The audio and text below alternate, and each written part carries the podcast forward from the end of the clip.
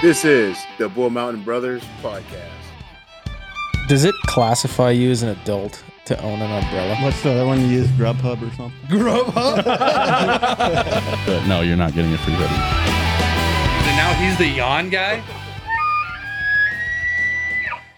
I just wanted to take a moment of your time to talk to you about one of our sponsors, F&H Contracting and Fence, located in Billings, Montana.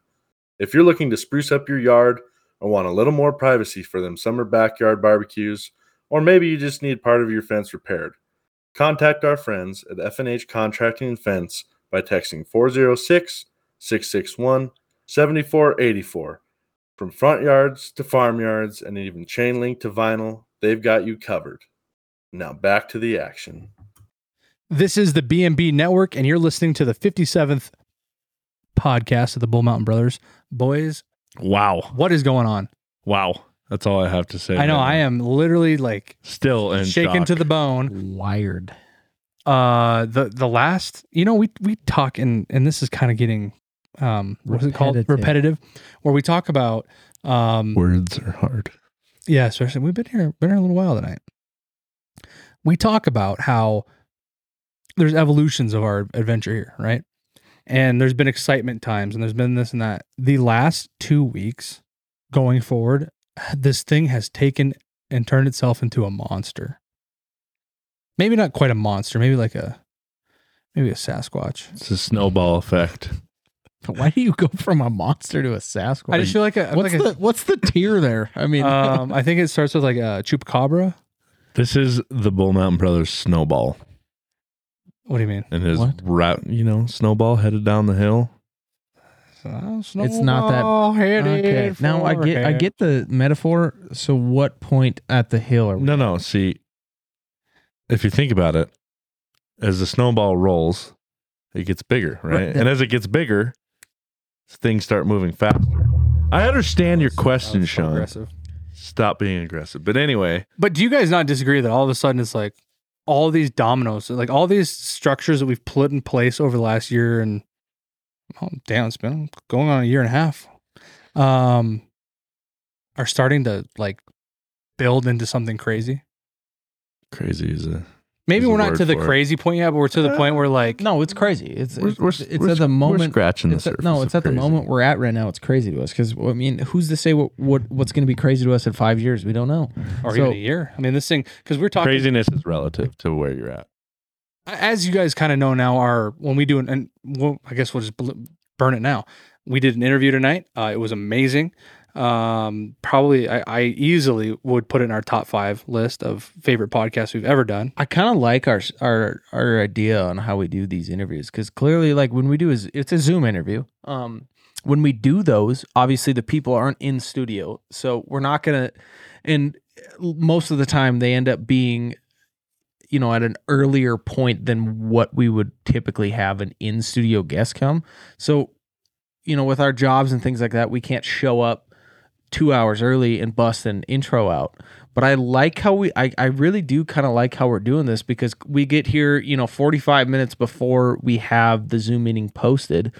And then essentially we get everything set up, camera check, sound check, all that. And then essentially just go right into the interview because we don't want to waste their time in a, you know, where, Right. wherever they are. It makes it more efficient for the guest. Right. And like wherever they are geographically, it doesn't matter. And so it's cool. I kind of like this, how we're doing this. Well, and I like it too because we're three minutes in right now, and we can advertise exactly what we did. And, you know, if it sucked, we can, we can tell you if it sucked. But I honestly, if you think about it though, if we were to do these before, We do our due diligence to make sure they're not going to suck. though. yeah, but if we were to do these like the intro actually before, and we have no idea what to talk about with it, like most of the time with these Zoom, I mean these the two Zoom meetings we've done, we've never met these people in, Right. you know, and well, what I think was lucky for us too is the last Zoom, the last two Zoom calls. Well, the only two Zoom calls we've ever done um, have been with people that are very fluent speaking and like obviously have Oh, yeah. been in that atmosphere before. and it helps a lot because I, I really do feel like if we did our intros before, it'd be very hard to be like, oh, so you know we have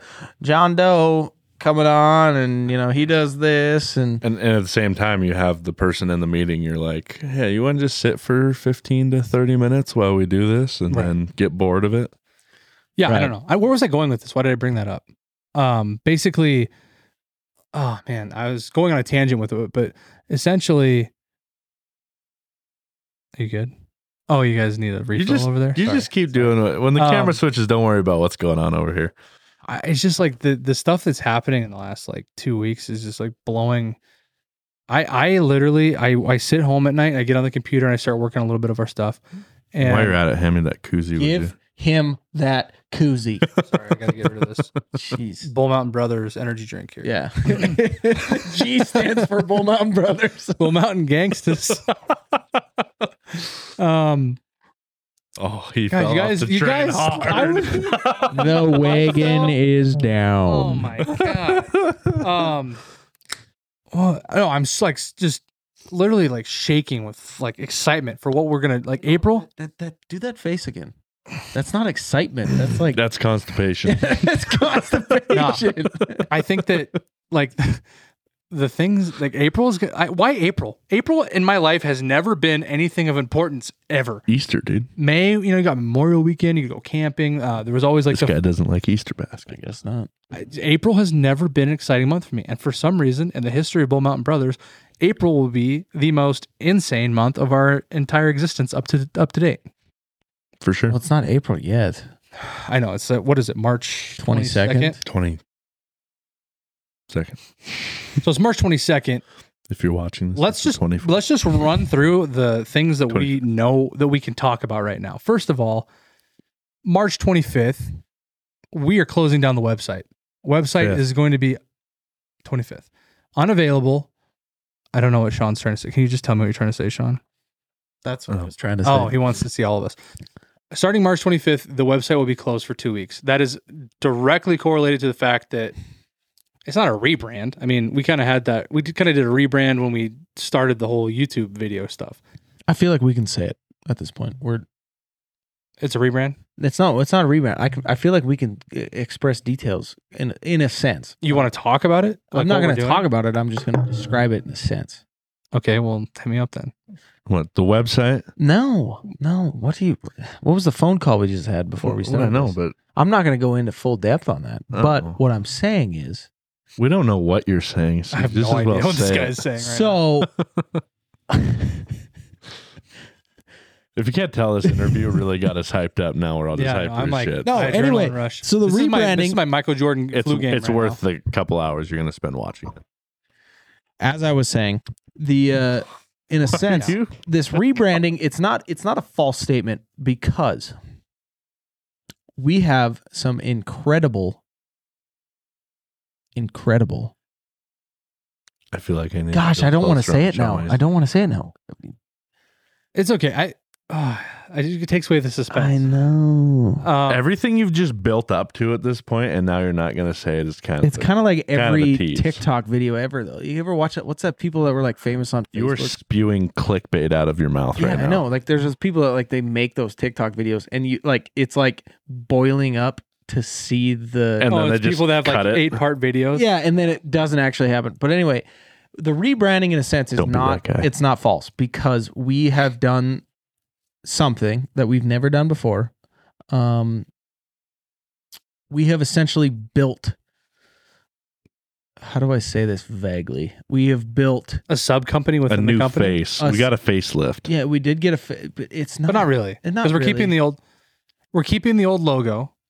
Like when you think of Bull Mountain Brothers, you still think of what's on Sean Ramsey's hat right now. That's what we are. That's Bull Mountain Brothers Incorporated. That's what that is. for sure. But the podcast has its own vision. Its own. It's taking so the podcast and what we're Bull Mountain Brothers are taking like a.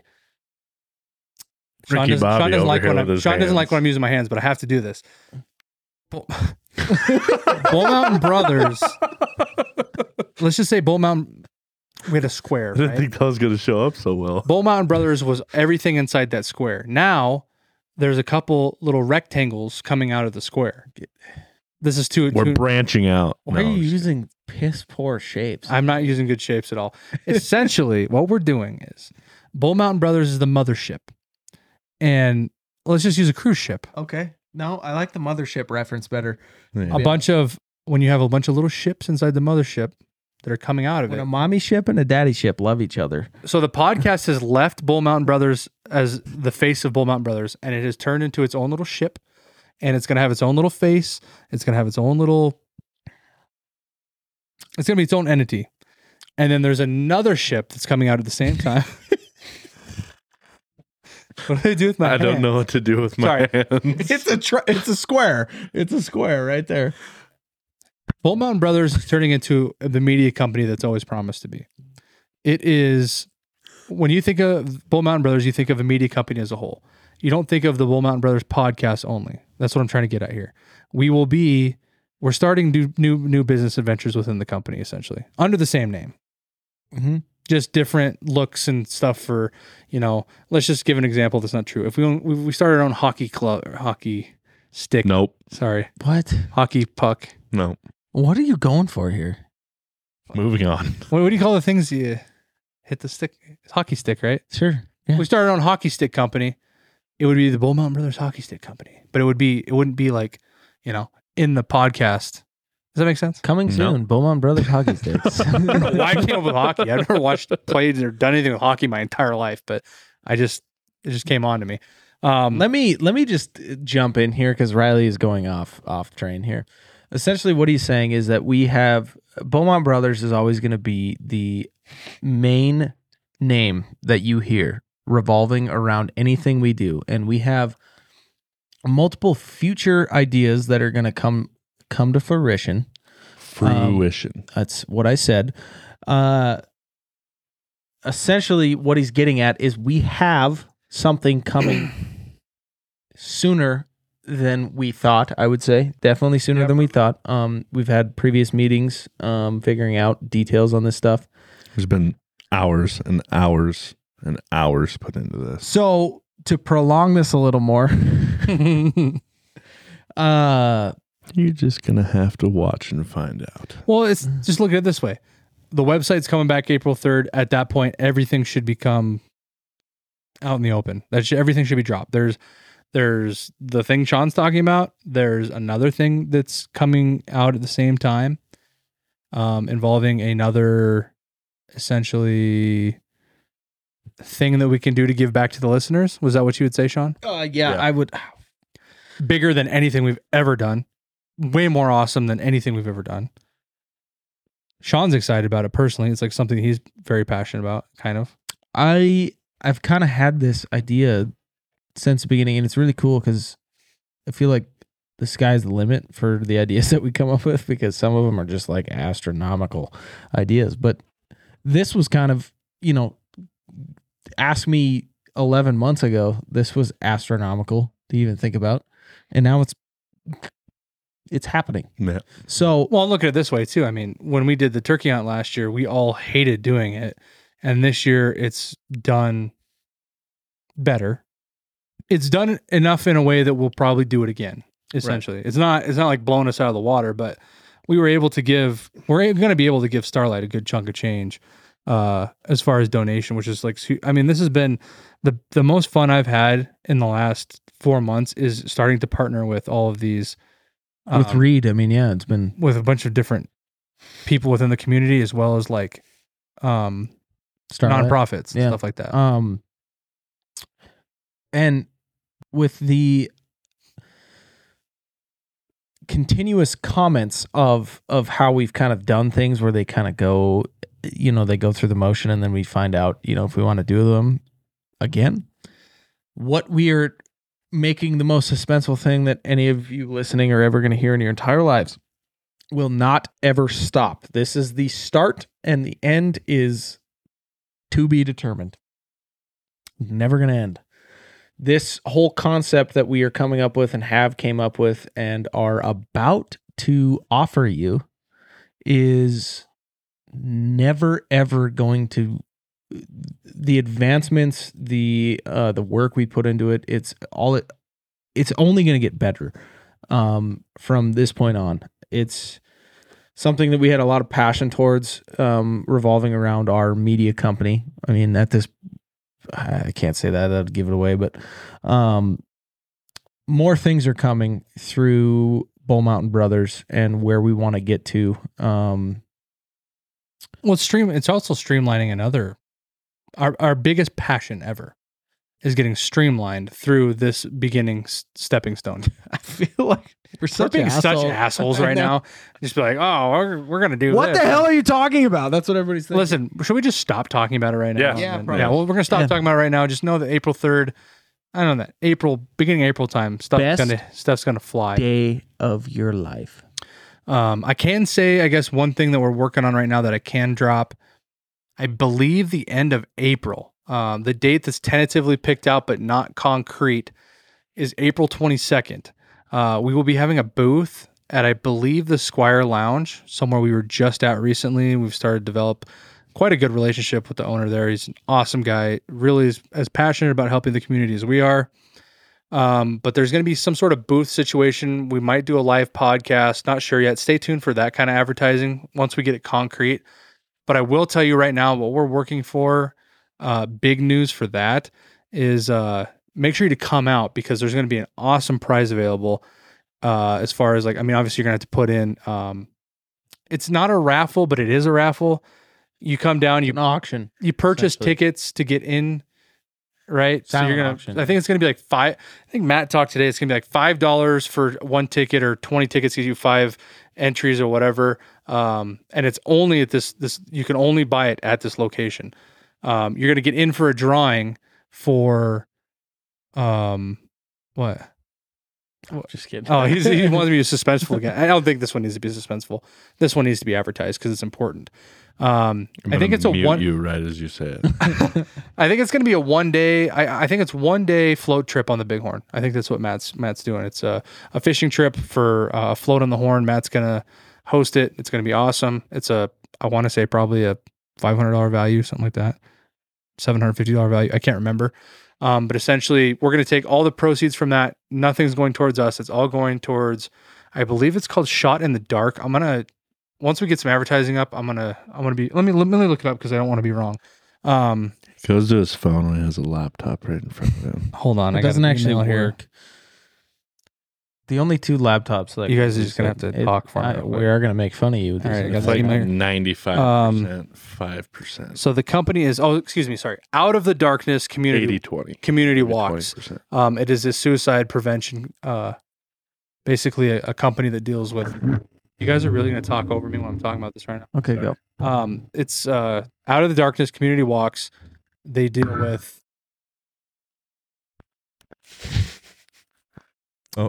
Okay. We good? um anyways all the proceeds for this is going to go to out of the darkness again it's a suicide prevention nonprofit um locally local one so that's really cool for us and again we'll give all the proceeds to that we'll have merchandise available for sale at this booth um hopefully it's gonna Don't do it. That's that's another big thing that's coming. yeah, That's we haven't we haven't touched on that. that, yet. sorry yeah. sorry sorry All right, we're gonna continue on that so yeah i can i can we give that up uh god what else we got going on this saturday the 25th Tomorrow, if you're listening to this, vid- or no, it'd be. if you're listening to the audio version tomorrow no today, our audio version tomorrow. Yes. Video Oh, yeah, I version. had it right. today. Jesus, Are you Ramsey. Skyview education? It's hard. Okay, well, settle down. Sean. Okay. Fuck kids. Um, Uh, Hold on, just keep going. I I'll figure it out. a heart attack over here. Hold on. You should just Um, leave it like that, Ramsey. Fuck you, Sean. What's your mouth? Um, guy. Just keep talking. you are you are destruction. You're destruct. You're destruction to our best podcast ever. Thank you. Um, I think it adds a little bit of pizzazz. just touch your buttons and be quiet. Um. yeah, thank you, thank you for that. um, yeah, so this Saturday, we just Saturday the twenty fifth. Jesus, Ramsey, um, is our turkey drawing. Is our turkey hunt raffle drawing? Um, basically, we're uh, out of the blue. We got the opportunity to do it live at a a location. We're back at the High Horse. Um, how do we have it figured out? Six thirty p.m. Um, Is when we we will be at location at six thirty. well, I think we'll be. I, I have it. We'll be there a little bit earlier than that. Four thirty, I think. okay. Um, but Tickets stop at six thirty. You cannot purchase a ticket no longer once six thirty hits. Right. And then so essentially we're going to be there and trying to get out these last minute tickets, things like that. Um So what's the vibe? You come buy tickets till six thirty, and then have dinner. have dinner, have a beer, you know, whatever, have a drink, and then 7:30 uh we are going uh we're- it's going to be live in person obviously because we're there, but then also we're going to do is the same as we did on the first annual, well, not first annual, but the first. Um we're going to be live on uh I believe YouTube Yeah, I think we'll be live on YouTube, but we can share it to Facebook, so you'll be able So, to see yeah. us on. Cuz last year platforms. last year it was just Even live possibly do a live with TikTok. Is, We could do a live TikTok, but we'd have to have someone's phone set up, which is not a problem. that's super easy. but uh, a little different than we did last year. We weren't on as many platforms last year as uh, we currently are, so it's gonna be it's gonna be a big production in a way. Um, I mean, it's about as much we we can do about as much as we can, if that makes sense. I mean, I know that is very vague, but um, yeah, we're just gonna the third party we haven't quite nailed down who the third party that we're gonna have draw yet. It's gonna Mhm. be um. We'll figure that out here well, there should be a hundred people to choose from inside yeah, the bar. Um, we'll have Might the be a same. bartender, We'll have the same. I don't know where it is. Oh, it's laying on the ground over there. Our our little tumbler. Um, Made in Riley's China. favorite Amazon purchase ever. yeah, Absolutely. and uh, we'll have a third party figure. Um, pull the drawing, and uh, Sean tried to push for us hosting a trivia there that night. I did. but he had uh, already purchased. So once you're done with us at 7:30, stick around. There's a DJ uh, dance floor situation going on. Live, you know, basically live DJ music, uh, food and drinks available. So check that out. We're we don't really get to host anything crazy, um, but we're just there to do the drawing. Um, so if you're in the area, come check it out. Oh, what's the biggest thing about this? What do we have to offer? Sean- Sean, go grab Yeah, him. yeah, yeah, yeah. Go be our Vanna Uh, White. I will. Can, can we show them? yeah. Should we? Go be our Vanna White. You already Can you mute me? Matt's calling me. This is a Just limited. kidding. Don't do that. Don't do that. This is a limited, limited, one time The most turkey only hat. There's two of them that we have come up with. Um, yeah, let's just. I'm gonna get up and. Oh, I'll do some more talking for you. There's 20 hats available, uh, 10 in each color. Basically, they are only going to be available for purchase ever this Saturday at the High Horse. um, what we figured out is we're doing them for a event cost, so it's, they're going to be cheaper than any hat. You're not going to be able to go get Richardson's like this at just any point. Um, this is our favorite one. Ooh, what a what a money looking. Is that a gold or a tan? What would you say that is? Here, tilt it down. It's like a goldish color. That's our favorite one. That one's badass. And then we've got the BMB classic olive green on a what is that? Is that a heather gray heather hat or whatever? Yeah. So these are going to be at like an awesome event price of twenty dollars. You can't get a Richardson hat like that for twenty bucks anywhere, um, unless you have it with no logo on it. Um. Oh, Sean wants to. He's wearing. You, you can't just look at the TV and hope that hope that you're going to see yourself. It's not a mirror. Um. so yeah, twenty bucks is the cost if you just want a hat. But if you come in, you spend a hundred dollars, which is three tickets worth. We're just going to give it to you for free. And at Until- that point, you're getting forty dollars worth of stuff for free. Absolutely. I mean, that's a that's a win win. So, um, it's a way we can get more more money in the pocket of Starlight, more hats out in the crowd. But come check it out. Awesome hats. Uh, and we got to get a shout out. Creative Monograms here locally in Billings, Montana. I called them on Sunday. I said, "Listen, we ran out of hats last weekend. We need something for our customers. We need something for our listeners. Come this turkey raffle." And they came through big time. Overnight, we got these hats. So thank you. Shout out to Heather at Creative Monograms. You guys, are Big thank best. you. They did great. So I think that's. I mean, we've run down. We're gonna. This is gonna be a two and a half hour podcast. This interview is insane. I just, I really am excited to. It is worth the watch. One hundred um, percent. Offer this to the, our listeners and everything. I mean, this is one of our one of our favorite moments that we've had throughout the BMB podcast. Um, very interesting um individual, and uh, I think you guys are really gonna enjoy it. yeah, I think. uh you know, if you're if you're interested in the outdoors, you can't get any better with with learning about this company. We we were baffled in a lot of ways. We we like I said, we were kind of like I kind of feel embarrassed that I didn't do more research because what I thought they were was only a, A small skosh. percentage of what they really are. for sure. Um, so check it out. I'm just gonna say right now, check out Right on Trek. Uh, we talked about it at the end of the podcast, but Right on Trek on Instagram, Facebook. Go to their website. If you're an outdoorsman, if you're a backpacker, go check them out. Listen to this interview. Um, I think that's all we've got. Yeah, yeah. And for our uh, YouTube listeners, make sure you hit that little subscribe button down there. Absolutely, like and subscribe. Check out all Hit of our that socials. Yeah, hit that Yeah, subscription hit the- bell. It'll be a bunch of LA influencers. um, but yeah, check out this interview right now. Thanks, guys. Today we are here with the owner and operator of Right on Trek, Victoria Livschitz. Victoria, how are you? Oh, I'm wonderful. How you guys doing? Thank you for having me. Uh, we're doing great. Uh, let's start. Let's start. Let's just get right into it right now. Yeah. And first of all, I think that the most important thing for our listeners right now is to know what is Right on Trek, and why do we even have you on here today? What What is Right on Trek all about? That's a great question. So, Right on Trek is a young company.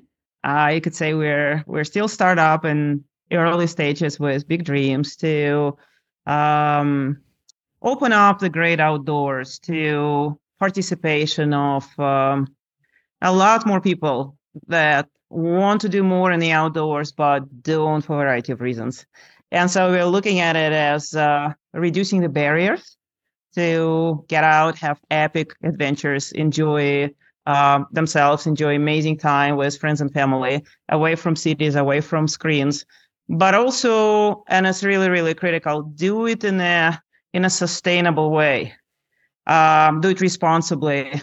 Go have epic adventures and uh, come back bringing nothing but uh, memories and footprints. And so, a big part of our mission is enabling people to go and have wonderful time, you know, in the wilderness or or outdoor recreation areas, but at the same time also enabling and educating them of how to do that with um, with uh, environmental responsibility in mind. That's awesome. What uh, what do you offer as far as uh, product goes with the company? Well, so the story is changing because we have we have the ultimate vision of what we want to offer, uh, which is very comprehensive and uh, multi-step, and then we are making baby steps towards it. So it's very much the story that's been that's been written in baby steps. But if you look at what we are offering now, we have um, we have three product lines. Uh, one which is most mature and most people know about us through our uh, adventure meal product product line. We've created kind of new way for people to eat in the wilderness, um, and we manufacture uh, all of food here in northern Montana, where company's headquarters are, 40 minutes away from uh, Glacier National Park, and and, and essentially. Um, outdoorsmen have been relegated uh, in the last few, I don't know, decades probably, to mm, mostly eating freeze dry meals uh, rehydrated out of the out of the foil packages. Um, and while you can eat that, that, that's certainly not good for your diet and not good for the environment. And it's just not a really good way to to eat in the wilderness.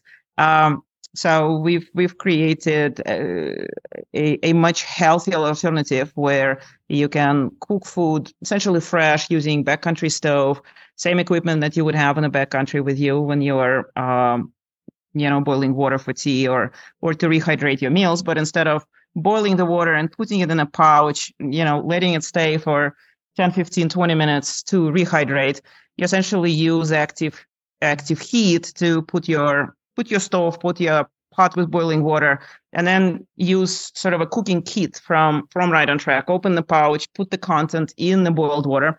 It it only takes three to five minutes for the majority of recipes. It uh, is actually faster to cook it on the trail than it is to rehydrate. But because we are using active heat um, and quick cooking ingredients, the food cooks completely fresh from scratch, and so the uh, the impact is kind of night and day. So it's been, uh, we have a family of products, um, 10 dinners and six breakfasts. And uh, we've started producing them and selling them last year. And they've been kind of flying off the shelves. We should be in every one of the uh, of the 50 states by the end of this year, uh, or come very very close. It's gotten rave reviews from anybody from backpackers, long distance hikers, hunters, fishermen, uh, rangers, firefighters. Uh, so we, we're really excited that we sort of found found the right way to to feed people in the wilderness. So one thing that I noticed that uh, you guys do differently than some of your competitors is you guys offer like different size of meals. It's not like just the one package is kind of what I saw on your website when I was clicking through is like you can buy um is it like the one person meal and then you're up to like the two and then into the four? Yeah, we have four four sizings. There's a we have basically for one person, for two people, or for a group of four people. Also, the sizings are very very different. Our food is engineered in every sense of this word uh, to be completely balanced, not only with respect to nutrition and your macros um, and the quality of food you would more more likely encounter in a trendy restaurant than than in a in a pouch, um, but also calories count a great deal. Um, it is very often that our 1p meal will have very similar calorie count to what other competitors like Mountain House would, would position as a 2p meal. Uh, so they're much much more filling. Um, that's that's that's another differentiator. And I would also say the third one, and it's huge, is actually the packaging itself.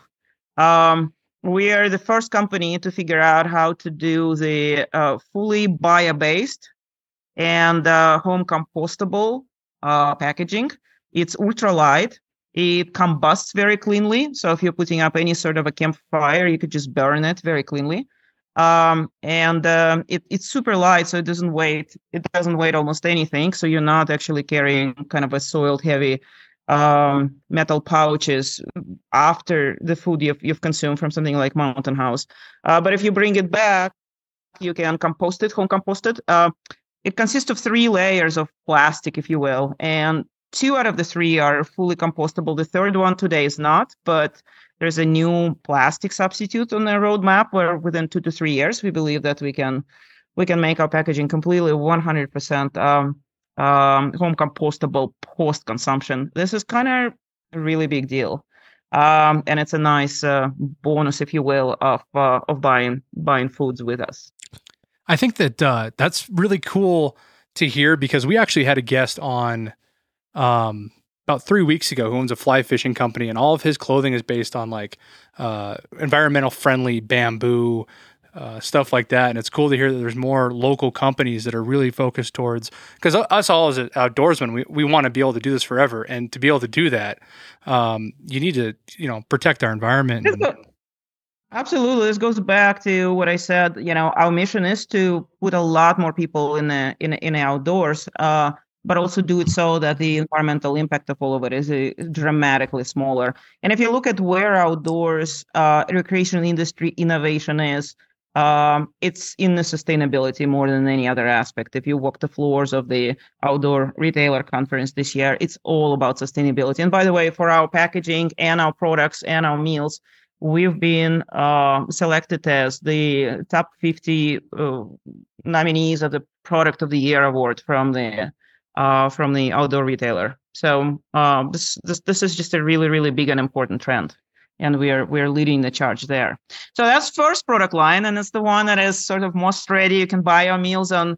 Uh, you know, in our store at rightontrek.com, you can buy it in a lot of different stores throughout the West today in um, Montana, Wyoming, Utah, now Colorado, California.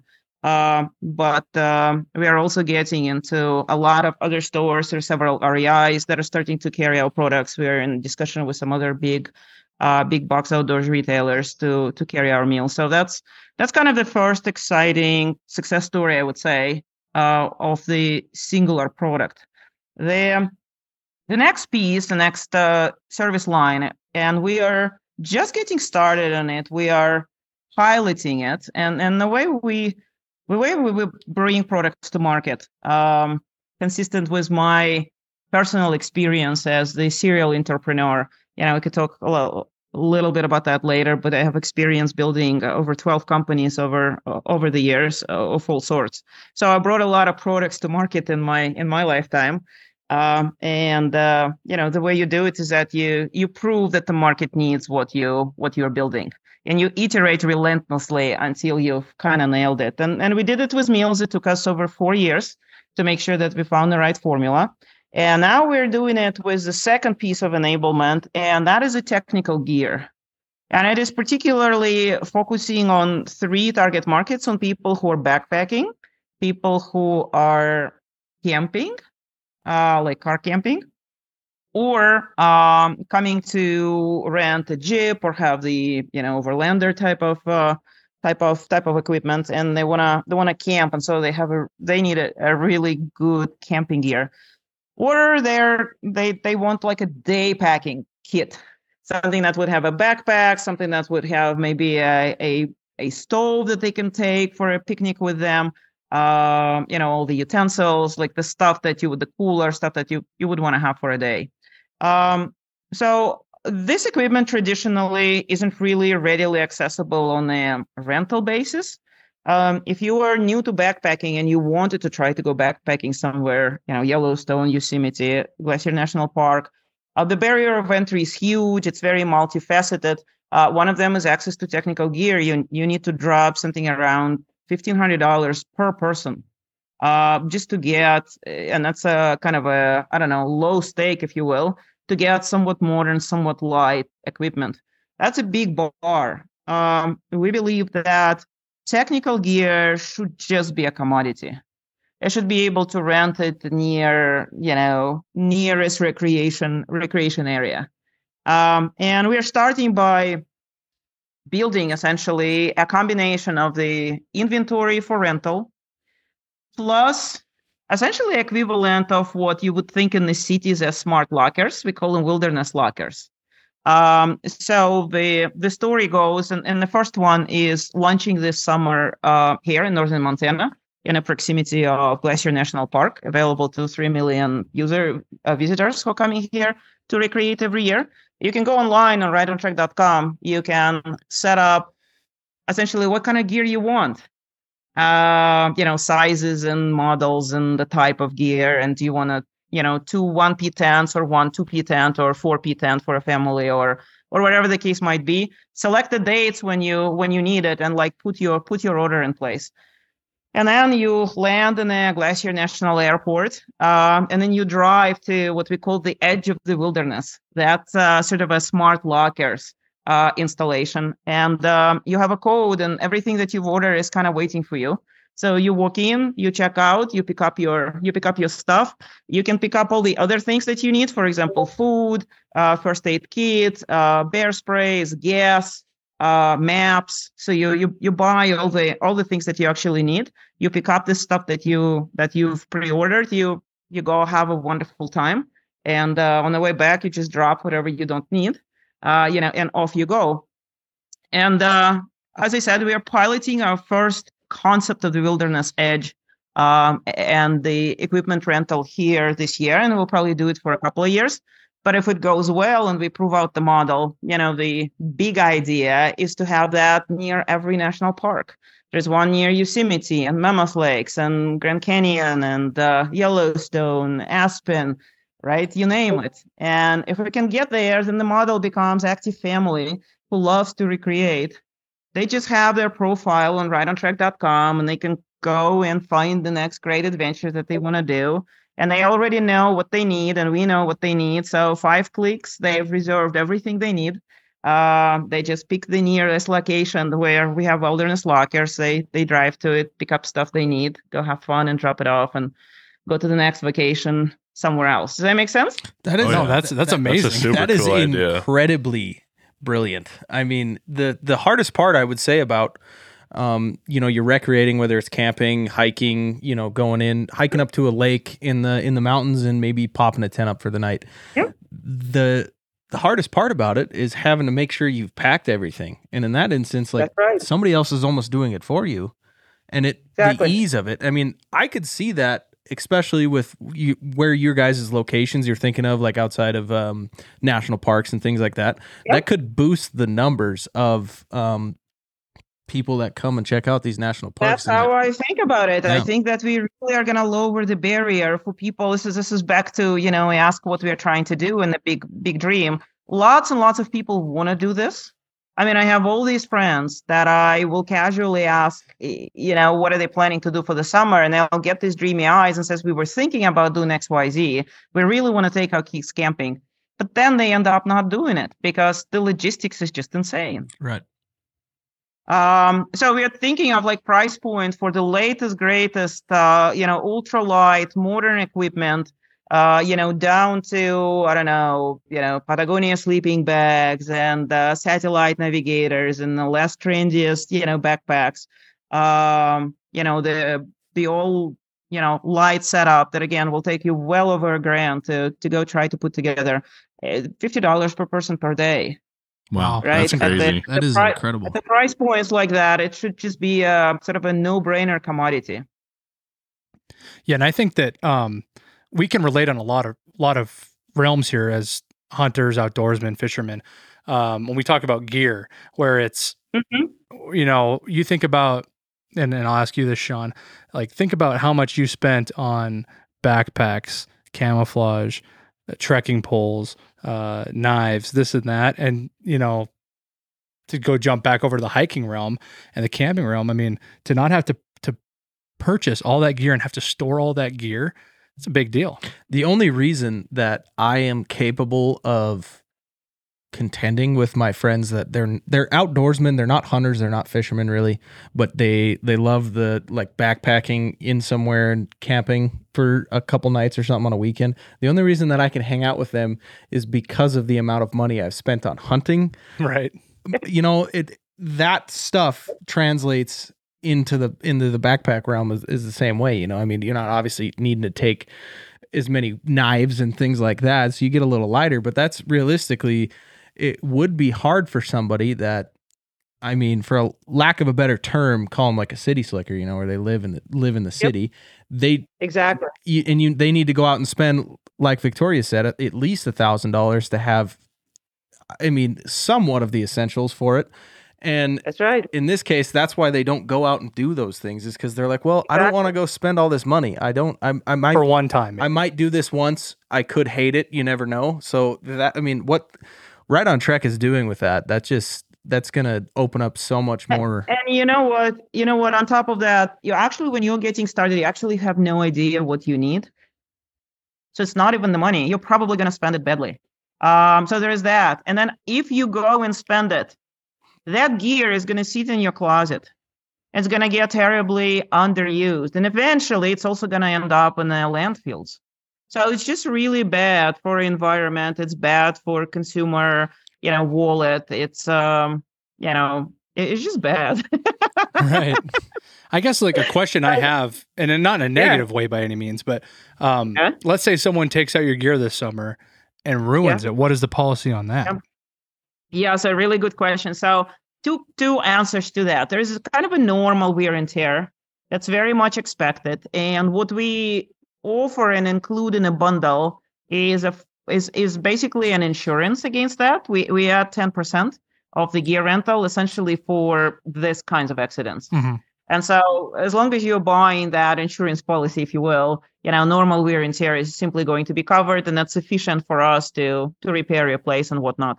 Now, there's a different story if you just flat out lost something, or we had a case where there was a group of uh, college students on spring break that wanted to go to High Sierra, um, rented some latest greatest stuff from us, and then did, pardon my French, brain dead things like uh, they went early season, so it was cold. So in the evening, they would put up the fire, wrap themselves in the sleeping bags, sit next to the fire, and they burn, you know, brand new five hundred dollar each sleeping bags. Oh wow. Um, if you're gonna do something like that, we're gonna charge you for the for the price of the ruined ruined product.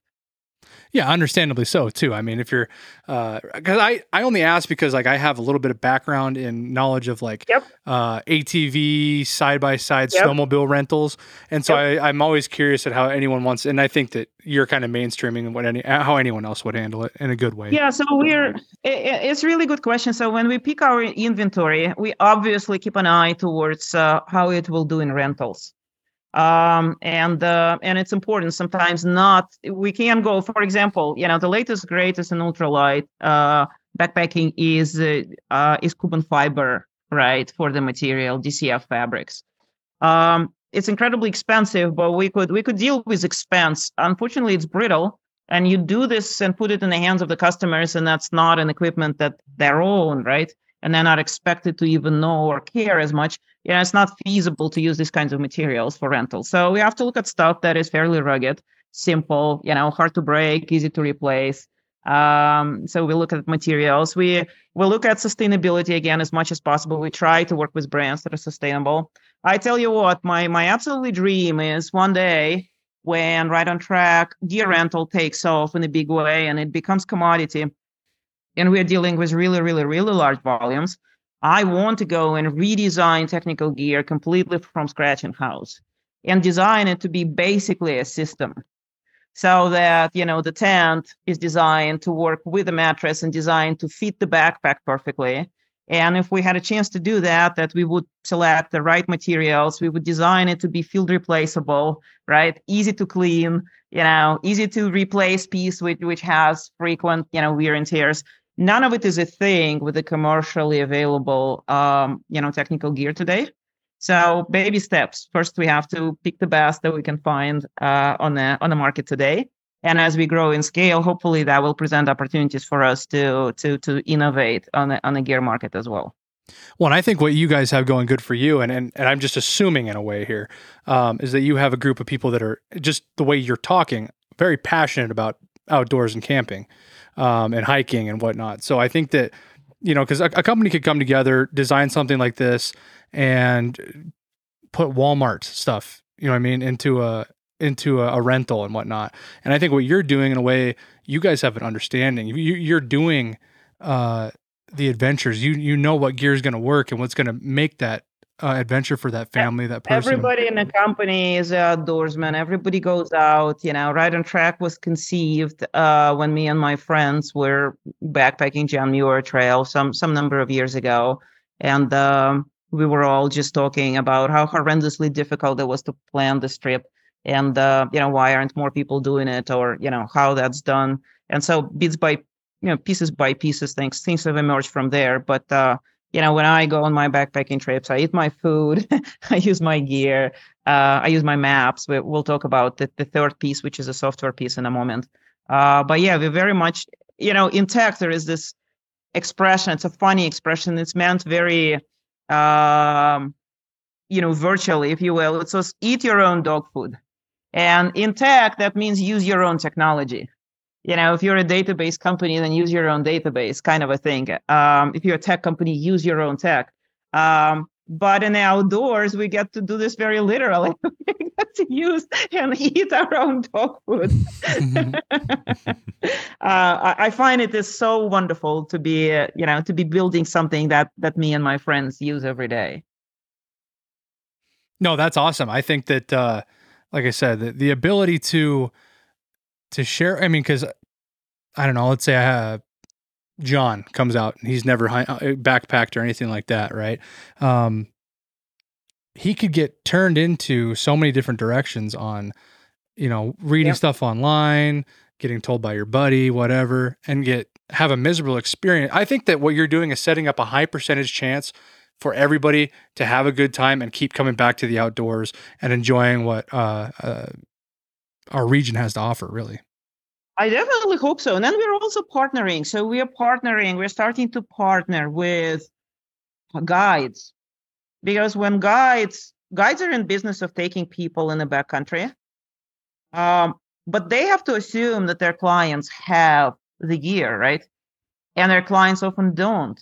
And the guides are very incentivized to make sure that the gear is latest, greatest, and you know most reliable but they cannot really provide it to their clients. So it becomes both a barrier for clients to go on these kinds of trips and a problem for the guides because you know you never quite know what kind of problem you're going to face with you know client bringing you know wrong or unreliable or or whatever gear so uh, we think that we might actually quite a bit change guiding industry because it'll be a lot easier to spun up a guiding service around specific expertise uh, and they can team up with us and basically just pass on the food and gear to us right? Mhm. Uh, we can provide white glove delivery, and it's one of the things that we are doing this year for the first time in uh, 500 miles from uh, from uh, Whitefish, Montana, and and so that touches all of Montana, Oregon, Washington, Utah, Wyoming, uh, maybe pieces of Colorado. I'm not sure. The things that we can actually get to, like with a one day drive, uh, uh, provided that the group of people is big enough. Um, uh, like we're putting the bar at I think 32 man nights. So like eight people going out for four days or six people going for, you know, like five days or something like that to make it commercially viable. We'll actually bring all the food and equipment to the gearhead, to the to the trailhead, right? Uh, outfit you, and then week later come back and pick it all up.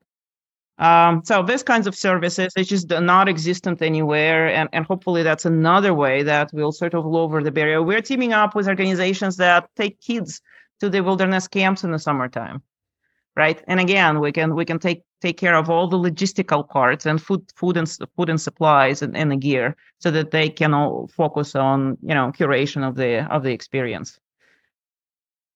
Yeah, um, I'd say that what's kind of a funny experience, not funny, but an interesting thing for Ramsey and I is that we do, we were given a background in this kind of thing a little bit growing up because we were in Boy Scouts, we're both Eagle Scouts. Mhm. And so we got an introductory into backpacking, uh, you know, packing tents, meals, sleeping bags, stuff like that, um, which kind of sets us apart from our kind of normal talk about hunting and fishing and stuff. But uh, this this is really fascinating to us. I mean, there's a little bit of what you know, we could, a little bit of research that we could do on our own about right on trek.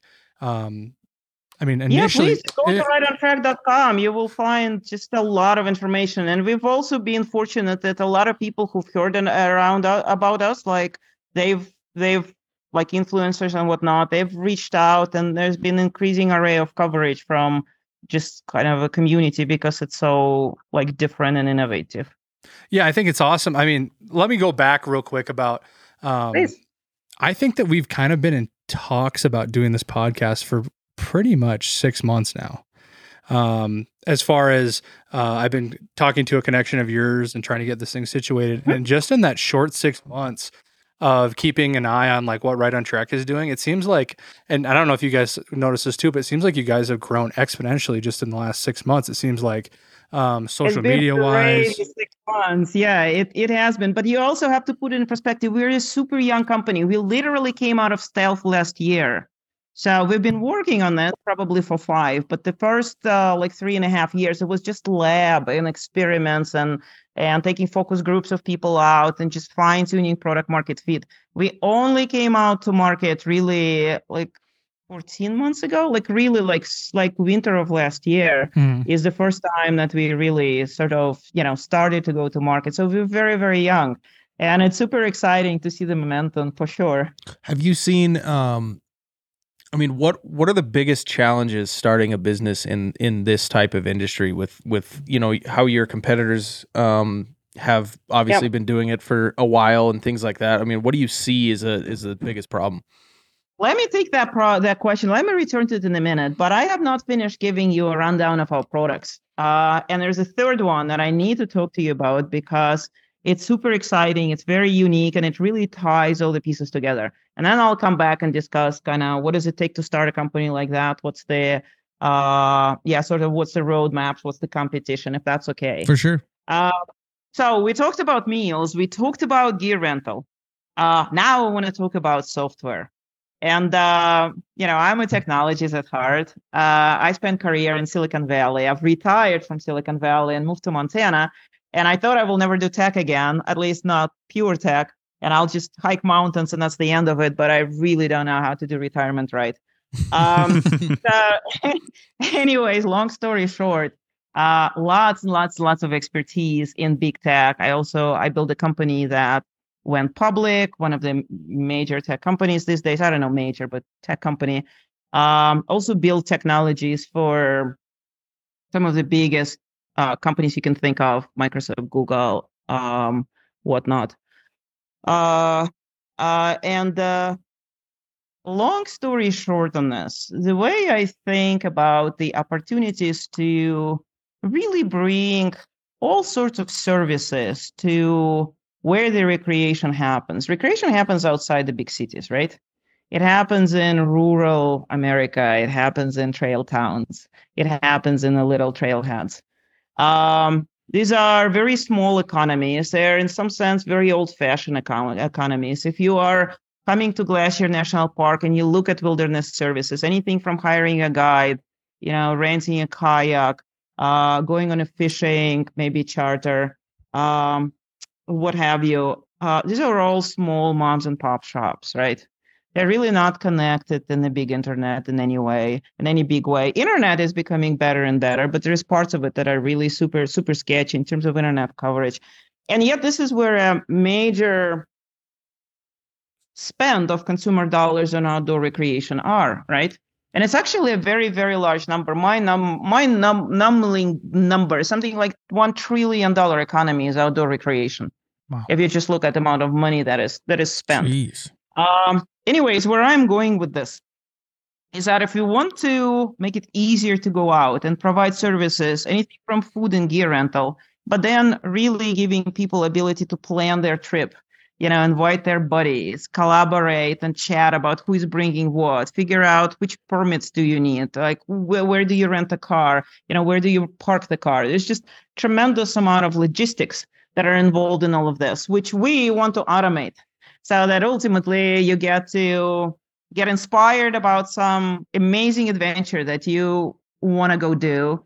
Then go put all the pieces of that adventure together uh, you know in a modern web environment if you will. Then invite a bunch of friends uh, to come with you and then chat and collaborate and decide who is doing what. And then ultimately click a few buttons to procure things that you need uh, like rent equipment or maybe find a guide and uh, and uh, you know buy food and the other stuff that that you need. You kind of need a lot of software for that. And so we've been writing the software for a long time and it starts with the notion of i call it digitizing the wilderness. Um, and if you think about cities infrastructure the reason why you know amazon can deliver any product you want for you using amazon prime you know or uber eats bring something to your doors you know within 90 minutes from you clicking some button i want you know pizza or ice cream that's because long, long time ago, Google like digitized every road, gas station, hotel, right? Mhm. Like there is deep databases that capture all of this. And if you wanted to take a road trip, you know, I don't know, from Montana to, you know, Bay Area, California, you just go to Google Maps and you say, I want to start here, I want to end there. And it's to draw draw the road for you. And, and you know how long it takes, and you know all the stops, and you know all the gas stations, restaurants, and hotels, right? And all that logistics can be laid out for you. And the reason why that's possible is because Google sort of digitized civilized world. But the recreational world has not been digitized. Google certainly haven't done that. So there is no databases that actually tells you, you know, if you're going to be in this place, it's the it's the grizzly bear country. you need to have such and such things with you you know and and here is a park that has such and such rules and you can have a campsite or you you cannot. You can have a campfire you cannot. You know ranger station opens you know this time of the year on these hours and there is a restroom in this particular place or, or there isn't right? So sort of equivalent of digitizing city infrastructure has not been made to digitize essentially the outdoor recreation wilderness world and how it's applicable for things that people want to do in this um, so we've been doing this for, for five years. We've been essentially digitizing wilderness and, and building uh, very deep databases that has amazing information about public lands, uh, state, federal, uh, local, and how that could be used legally for outdoor recreation opportunities. And then once we have databases like that, then we can create tools. And we have we we we we are about to release something. We haven't done this yet, but we're very excited. Right around May, we are releasing what we call Wilderness Studio. And it's a set of applications and tools that will allow people to go online and just really get inspired by multi-day itineraries of cool adventures that they can go do and tools where they can put them together almost as easily as you can put a road trip uh, you know with google maps um, and then explore you know thousands and thousands of points of interest and wilderness objects around you um, and then create tree plans and then invite your buddies and and uh, and uh, kind of do all the planning using using the studio. So that's like the third big piece. It's uh it's not quite been even publicly released yet. I don't think anybody have seen this or really talked to us about this yet but like give us another two to three months. Uh, and now this piece is going to come together. And if you kind of follow my logic uh, a, a, little bit and give me credit but we'll, we'll do a good job of building this wilderness studio. Now you can see how pieces of the full vision is coming together. Because the hope is is that a let's just say you know urban family in chicago you know husband loves hunting and fishing wife is into trail running they have boys that like to bike in the summertime and ski in the wintertime and they're active and they love to go to different national parks and, and go do stuff so they can have a platform right right on trek where they go to find amazing adventures and find these exciting itineraries or with a few clicks put them together for themselves. And then they can uh, and then they can uh, you know invite their buddies uh, and uh, frankly the platform probably already knows you know the shoe size of the husband and the fact that the wife is you know vegan uh, and whatever boys are vegetarian and so they can put together their meals they can put together their gear packages and uh, just select the next next recreation area and adventure and with a few clicks arrange everything that they need then come drive to the to the edge pick up the stuff that they need, you know, go have a fantastic time, return everything, and six months from now, rinse and repeat. That's really kind of the the full vision that we are working towards. Does that make sense? Yeah, definitely. So I think the coolest thing um, that you were explaining there is is basically what Google has done for the um, you know cities and like the interstates and all that stuff the only way that you can get the information that you need for a current trailhead or multiple trailhead locations is you actually have to drive to the site and you'll see the big sign that will give you the list of everything that you need to know for that area. So that makes a whole lot of sense to be able to cuz somebody that would go out and not know the area they're they're wanting to, you know, explore yep. that weekend, they would have to drive all yep. the way out there and then figure out exactly what they need in order to come back if it's a bear area or something like that. So that makes that that is super smart because then people can come prepared and not have to make an extra trip or you know not want to yeah. explore a new area because they don't know anything about it. Yeah, absolutely. And we are partnering with Leave No Trace. So, for example, amongst other organizations. So, if we know that you are building a basically a plan in a specific area, then we're actually going to put very, very specific information, anything from the packing list to a you know specific leave no trace instructions of how how do you do this safely? You know the next step we're partnering with organizations who bring us safety content like for example beer, beer safety videos. Uh, if we actually know that you're trekking through a black bear uh, populated area we'll give you one set of instructions. But if we know that you're going to the grizzly country that's a whole other story and uh, we're going to make sure that we include uh, not only basic education, but like uh, bear spray right in your standard gear kit, uh, stuff like that. For sure, yeah. I mean, that's that's super super smart. I mean, it it takes the guesswork out of everything. It does. I mean, it's either you know what do you do? You do you an area that you don't know, and you're going to yep. hike at. Do you just pack everything in every scenario possible? And you know take two and a half three hours to pack the car up or or not pack enough. or not pack you know the bear spray. Like i don't i'm going to this trailhead over in this area. I've never been there before. I don't know if there's bears there or not. I don't really feel like bringing my bear spray you know or something like i mean that's kind of exaggerated yeah. but in that same instance it makes a lot of sense because you know if that area has a lot of rain or something make sure to bring the rain cover for the tent like yeah absolutely like oh or if you're a desert and water sources in that time of the year is unreliable, that's a whole bigger problem. Then sure. you need to have a lot more water, or you have to deal with water caching. That's a whole other thing. So yeah, depending on where you are, high desert, high snow year, you know, high water, uh, dangerous water crossing, you know, whatever the case might be. There's just so much that's involved in safe recreation in a in the wilderness that stuff like that matters a lot. And I don't know of anybody who have had quite the ambitions that we do. So cutting back to competition, right? And how do you, you know, how do you do this? Is a huge mission. Um, so I don't think we really straight out have competitor or somebody who has a very similar vision, right?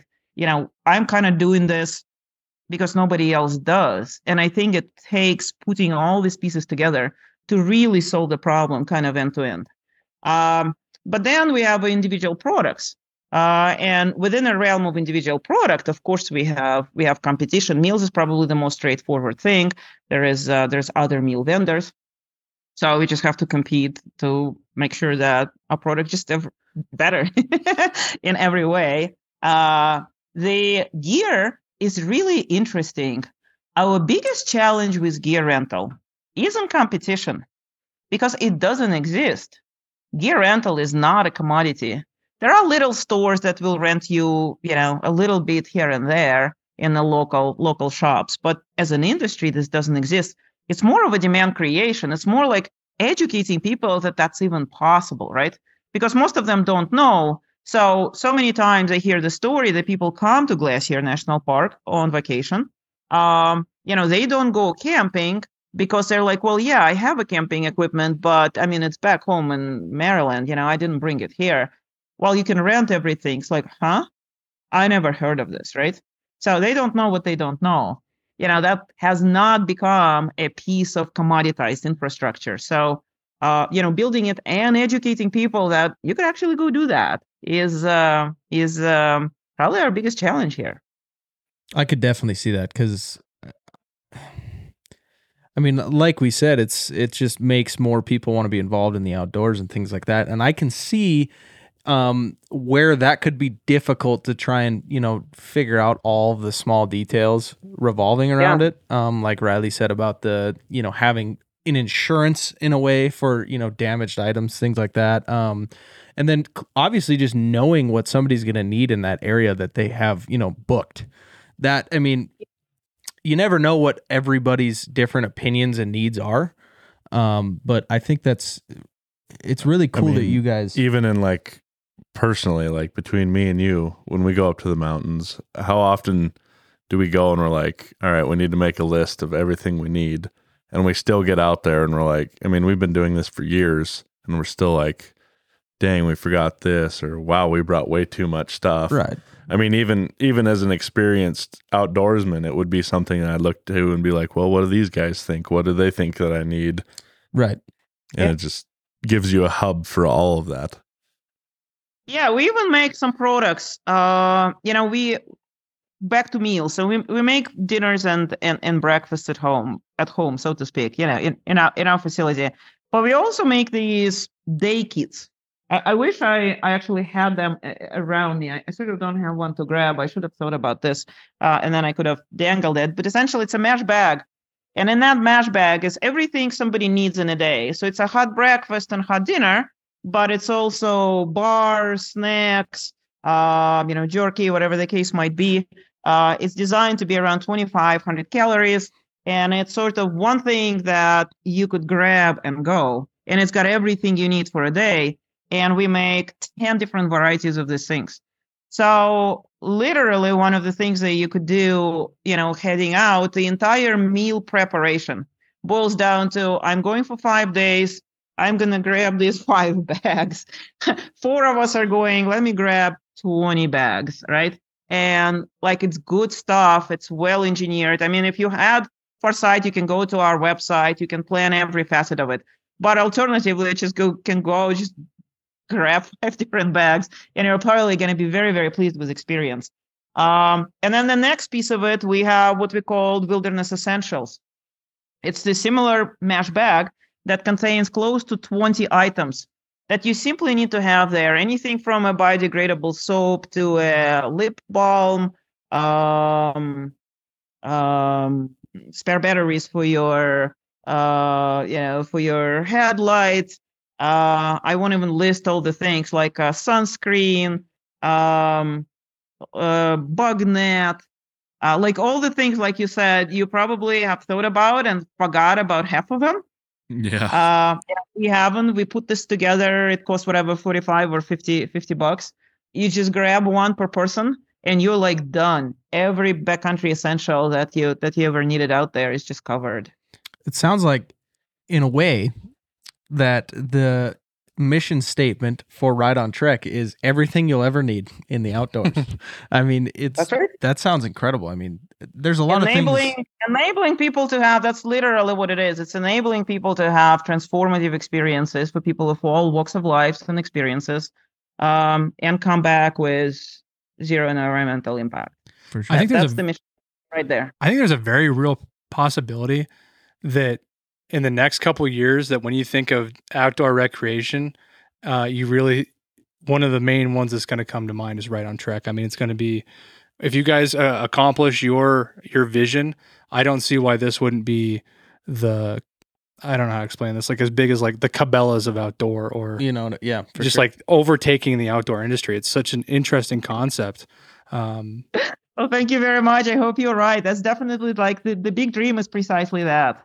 And uh, I'm very pleased that doing this for five years, which in a, I mean, it sounds like a big time, but but it really isn't given how how big the mission is and how capital uh, expensive something like that would be. And we have to figure out how to do that like very frugally in baby steps. We, you know, I did not go out and raise, I don't know, gazillion of money uh, we're just doing this, you know, frugally, smartly. We have relatively small team given to how much has been accomplished.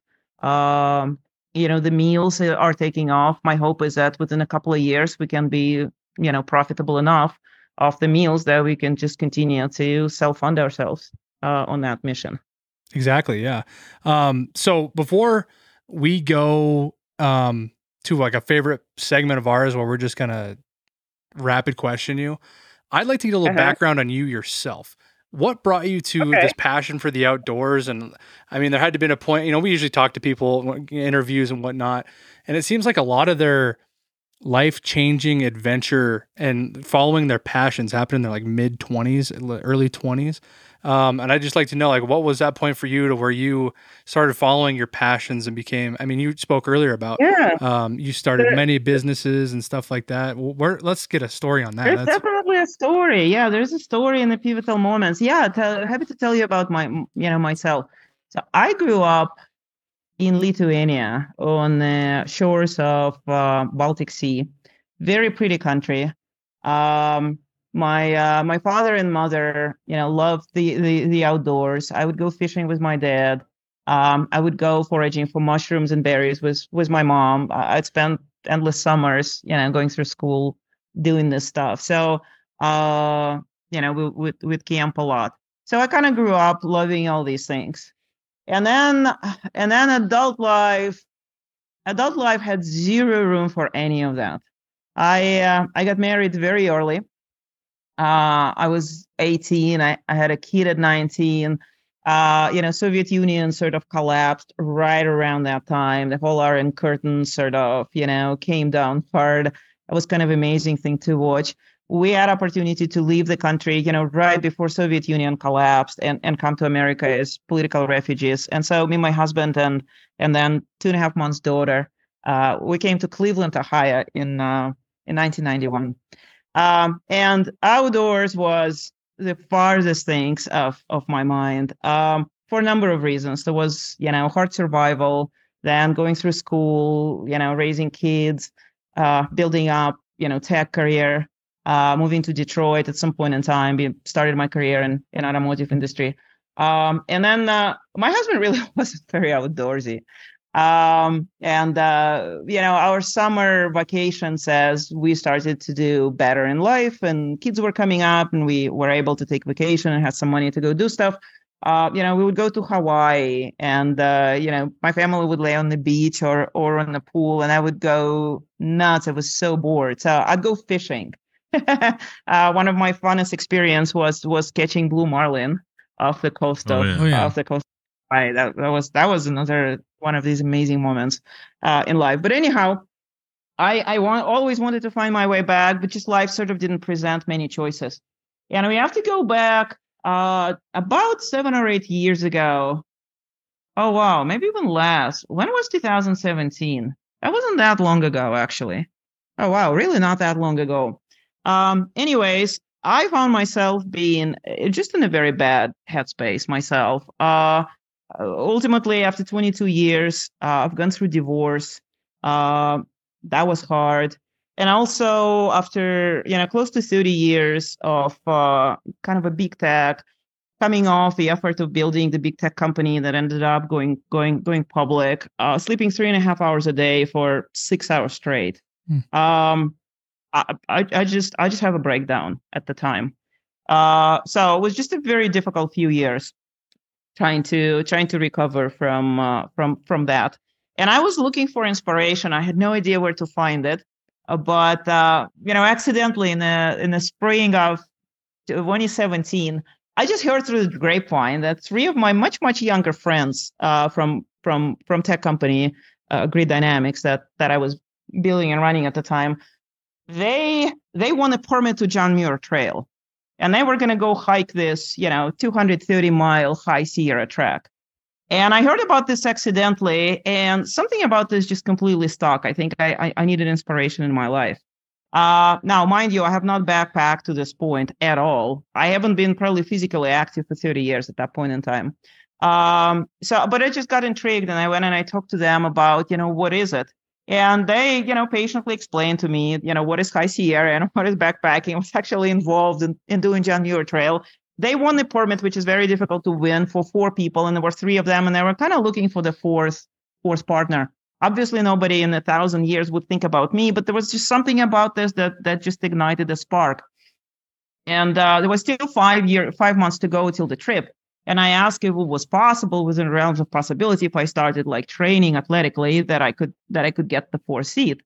Uh, everybody was super skeptical, but uh, you know said sure and they kind of gave me two months to try to get in shape uh, and go then on a kind of a trial hike to see if we could do 17 miles with a you know 35 pound backpack uh, you know doing whatever for for for 4000 feet of elevation uh, so i just got really motivated and i started just every day going out and climbing any, mountain that i could that i could see i lived in the bay area at the time so there was actually plenty and you know two months later you know sure enough, I kind of passed the passed the test, and they said fine.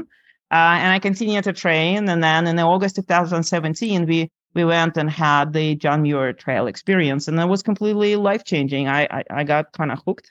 Um, that did actually help me kind of find my way back to all good things uh, and get uh, get mentally healthy, get physically healthy. Uh, you know, find new success in, in business at the time, you know, help take company public. But then I become kind of obsessed with becoming competent mountaineer. And for the next, you know, five years or so, I was uh, I was working still full time as an entrepreneur, but I was uh, hiking about a thousand miles a, a year, sleeping about 30, 30 nights in a tent. Um, you know, climb Kilimanjaro, climb some some big mountains in Peru. Um, tracked in um, Gates of the Arctic uh, and polar polar Alaska. Found my way to uh, northern Patagonia, um, and uh, it was very much kind of life transformative. And and somewhere along this journey, I started to wonder, why don't more people do this? It's so healing. It's so liberating. It's so empowering. And that's kind of how I ended up uh, coming up with Right on Trek. Wow, that's an amazing story. I was I was uh, stuck glued to the. TV, the, the screen there for a second listening out. That was I almost great. forgot I was on a podcast I there know. for a Yeah, I minute. thought I was, I was watching a movie. that is it's crazy to think that that you weren't like you were not really into backpacking or anything if for you know and five years ago is when you kind of got into it it's, My, it's my, my first backpacking trip was was John Muir Trail, as insane as it sounds. Yes. it, it's cool though because you obviously built that passion for it so fast you know and um i mean i think we the three of us kind of share that um with you know different aspects of hunting i think we kind of all just like one day when the three of us were together we kind of just clicked and we're like this is so addicting i never want to stop you know what i mean Well, I think that we've talked about this before with with other guests. Like once the outdoors hooks you, and you can let yourself like succumb to the spiritualness of of what it brings to you, uh, it's like nothing else on this planet. I I think personally. Definitely. I, I kind of have a theory about this, and I have no idea if it's correct from scientific perspective or not. But having gone through the same experience, basically being a you know a complete city dweller, you know, couch potato. Uh, and again, I I do go back that I had different childhood, right? I, it definitely smells of you know campfire smells of childhood for me. Uh, and that's very very important uh, uh, i think if we if we have privilege of experiencing these things as we as we grow up it kind of you know sticks with you throughout life but for all intents and purposes as an adult this was really not part of my life at all and i was immersed in it very uh, you know kind of very rapidly and what what i think I, I i discovered is that i think as sort of a biological machines a species you know we are built for sort of a trail life right? Evolutionarily you know we we are designed to spend a day you know walking from a place to a place and then uh you know put up the the, the camp and uh you know spend the night there and and pick up in the morning and, and, and go somewhere. A lot of our biological machinery is still very much designed to do that and it's completely unused in a civilized life right we we put ourselves where our lifestyles have evolved much faster than our biological machinery had a chance to to adopt. So when we discover our way back to wilderness, something incredibly primal happens. We sort of come home in ways which are completely unexpected.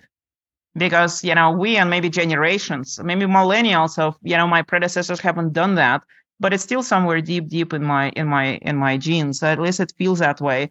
Because the minute I the minute uh, my car arrives to the trailhead, uh, you know, when I'm in the car driving to the trailhead, I'm still the civilized me.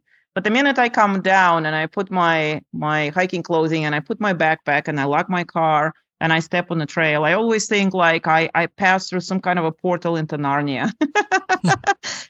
and, and and now you know Narnia is a wonderful place to be.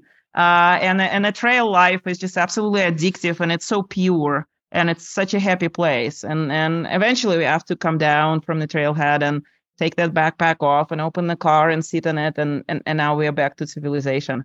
But having this ability to transport ourselves to narnia is just uh, such an empowering and healing experience. Yeah. At For- least that's how i feel about it. For sure, because I I can definitely relate on the uh, kind of a quick created passion.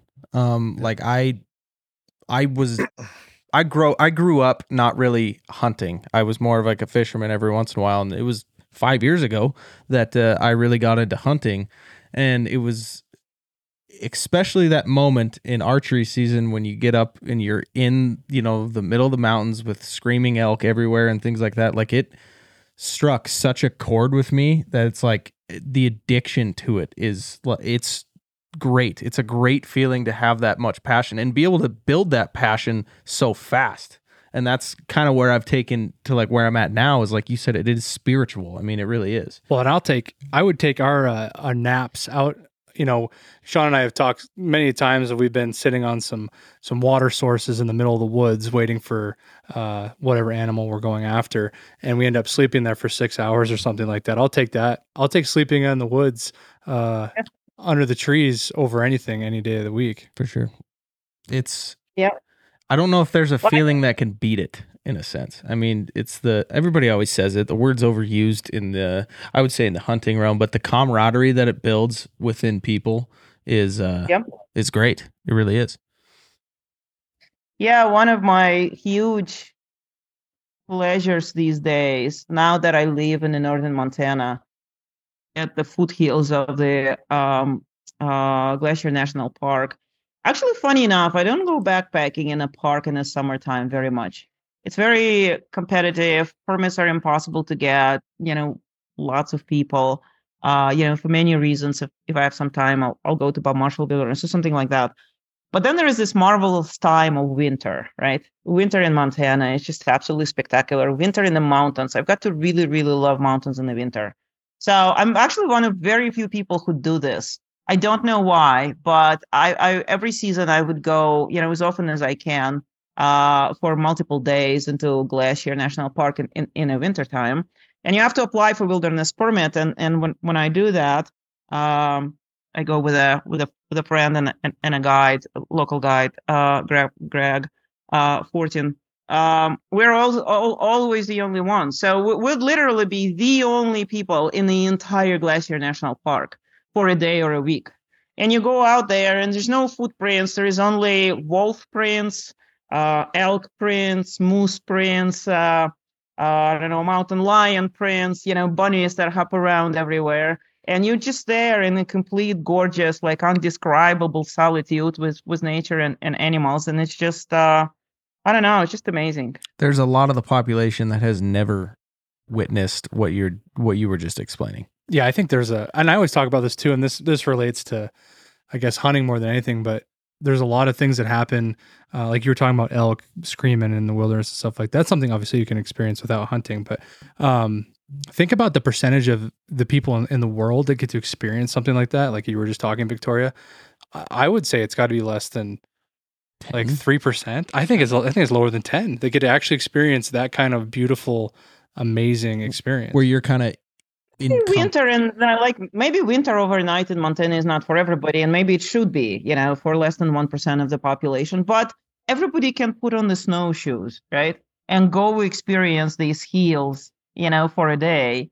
And the barrier to that is literally zero. Experience is life changing, and people don't do this for sort of what I think are very silly reasons. There is no infrastructure to do that, and um, I kind of think of packaging wilderness as it might sound very cheesy, but sort of packaging as a consumer product. Something that vast number of people actually have a way of consuming, engaging, executing, having fun, doing it safely. You know, it's it's it's truly life changing, and it's and it's mission that was worth for me to come out of retirement for. Absolutely. And I, I really do think that uh, what your guys' um, system that you're creating is is kind of going to be. It's world changing. It is because I f- realistically I feel like the other ninety nine percent that don't get to experience or whatever the number is that don't get to experience. the It may I may have been a little low, but it, but I mean, in that sense, I feel like the main reason why they don't do it is, or say that they don't like it, is because they don't have the experience. They don't know what to expect, and they're scared. Exactly. They don't. Yep. They don't know what to do. And in this case, that's why it's so versatile. What Right on Trek is doing. Well, let's say Right on Trek as a whole. You package everything, so you're going to get your food, your rental, um, and everything else combined. I mean, your your total has to be like very very affordable for the for the everyday person. I mean, it's designed to be super affordable. We work really, really hard. We really like you look at our meals. We could have priced that as a premier gourmet product and charge whatever, probably two x, and and market definitely can bear it. But the thing is, is that you do things like that, and and, and it does cross threshold of affordability. The the the the folks who want to enjoy outdoors largely doing it because they don't want to pay for the cruise, right? they don't want to go on expensive whatever you know beach vacation uh, the outdoors should be simple to to access and, and quite affordable to people of, of all walks of life. So we work really really hard to try to figure out what are really the pricing envelopes that we can support while still having a business on our side um, that is just a kind of a mass product for you know everybody or, or almost everybody uh, and, and and it forces us to make some tough choices in terms of you know what kinds of things we could do, what kind of services we can provide. Hopefully, we're walking that line, you know, just fine. Uh, but yeah, I, I think it's very very essential that um, you don't have to spend a huge amount of money. I mean, there is a glamping market, right? There are people who are happy to you know spend whatever 500 bucks a day on a you know super luxurious you know camping experience. There's a place for that as well uh, but uh, it certainly doesn't have to be. So how can we make you know the most of the beautiful public land that we get to enjoy in uh, uh, you know in this beautiful country just much more accessible? Definitely. It does not have to cost much. It's much more about just putting pieces of the puzzle together and uh, removing the hassle, removing the risk, removing the unknown unknown, just packaging it so that you can enjoy it and, and be safe doing so you know, a lot of stories that I hear why people sort of, oh, you know, in my 20s, as you said, I try backpacking. Like my boyfriend took me once well, they they had uh, wrong backpacks. They overloaded it by a factor of two or three. They didn't have any fun. They had the, you know, whatever. They they they tore their muscles. They had wrong shoes. Right. The whole experience was completely miserable. They got wet, and the takeaway from it is like never again. Right. Right. And I think almost in the sense of kind of your your locker idea is it's almost like a training for uh you know for the percent of population that uh, people that may not have the experience is why they're you know using um, this service from Right on Trek. And you know you like to think that people have that common sense that if you were to throw these essential items in that they get there and they would know what they're for and things like that and it's almost like learning by trial and error which is an incredibly easy way for somebody to be able to go in, you know, figure out, oh, that didn't work that way. Let's go back, let's try it again. The next time they do it, they'll never forget how to use that specific piece of of uh, you know equipment on on whatever outdoor experience they're doing. And so it's it's a, it's also a training in a sense if you think about it. I hope so. I hope so. I hope a lot of education does happen. And again, going back to kind of teaching people good habits, it, I, I want to make it easier to be a good citizen, leave no trace, you know, be right away taught how to use your public lands responsibly, um, and like provide all the pieces that are just designed to work well than you know trying to recover of somebody who just developed horrible habits because they just didn't know any better Right. I think Yep. that um, what is kind of interesting and, and something to bring up here. Uh, I thought it was funny when I was speaking with the the connection that we had. Um, Yeah. They had said that, um, well, it might be hard to talk to Victoria about what she does because she's more centralized on, you know, Right on Trek is more outdoor, uh, hiking and stuff like that, and you guys are more hunting and fishing. And I'm like, I, I couldn't disagree with that statement anymore. I think that we're doing the exact same thing with just different mission points. I think that um, I'm doing like we're we're so similar in a way of how we pack our gear, how we set up our adventures, how we enjoy the outdoors. I think that hunting and fishing is so much in line with what you do. Um, And, and I In a lot love the ways. fact that that hunters actually are embracing our meals. I mean that that's the most uh, kind of a ready product for them. Um, and uh, you know we have people from a hunting community that that just uh, you know rave about the product and use it repeatedly. Um, and I think it's just fantastic. I'm, I myself can relate to like fishing more than hunting. Um, uh, they're not terribly dissimilar. Uh, it's just one I have personal experience with, and, and another I don't. Um, but I also see as we continue to grow, we're kind of starting from backpacking, camping, because these things are, are, are frankly, you have to start from somewhere. The, the mission is big enough that you have to kind of have a beachhead somewhere. And uh, I, I just have a lot more personal experience in this than, than other sports. But we very much envision our platform to grow to be very multi sport.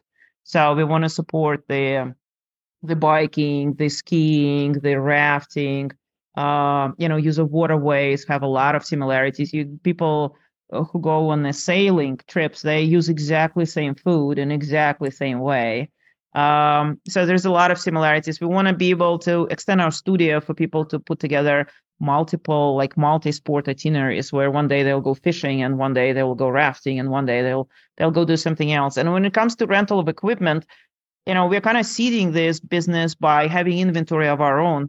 But I could totally see opening up our reservation system and smart lockers to other type of equipment. And maybe there are people who are renting hunting sets, and maybe there are people who are renting fishing sets. Um, and people will be able to rent, you know, kayaks or snowmobiles or whatever the case might be, and then use our smart locker infrastructure, right? for delivery and pick up in the same way. And if we do, then we become more of a maybe marketplace of outdoor recreation services. And that would be very cool with me as well. That that's very aligned with the overall overall vision. I for sure could see. I think that's like really that. genius because um, my myself, I'm a hunting guide, so it would be interesting for me to be able to have some sort of uh, avenue to where. Uh, you know, I got four guys coming in from Massachusetts or something like that that have no Montana uh, backpacks, clothing, whatever, Yep. to set them Yep. straight up for a for a small fee and you know they're comfortable and set up, and I don't have to worry about it.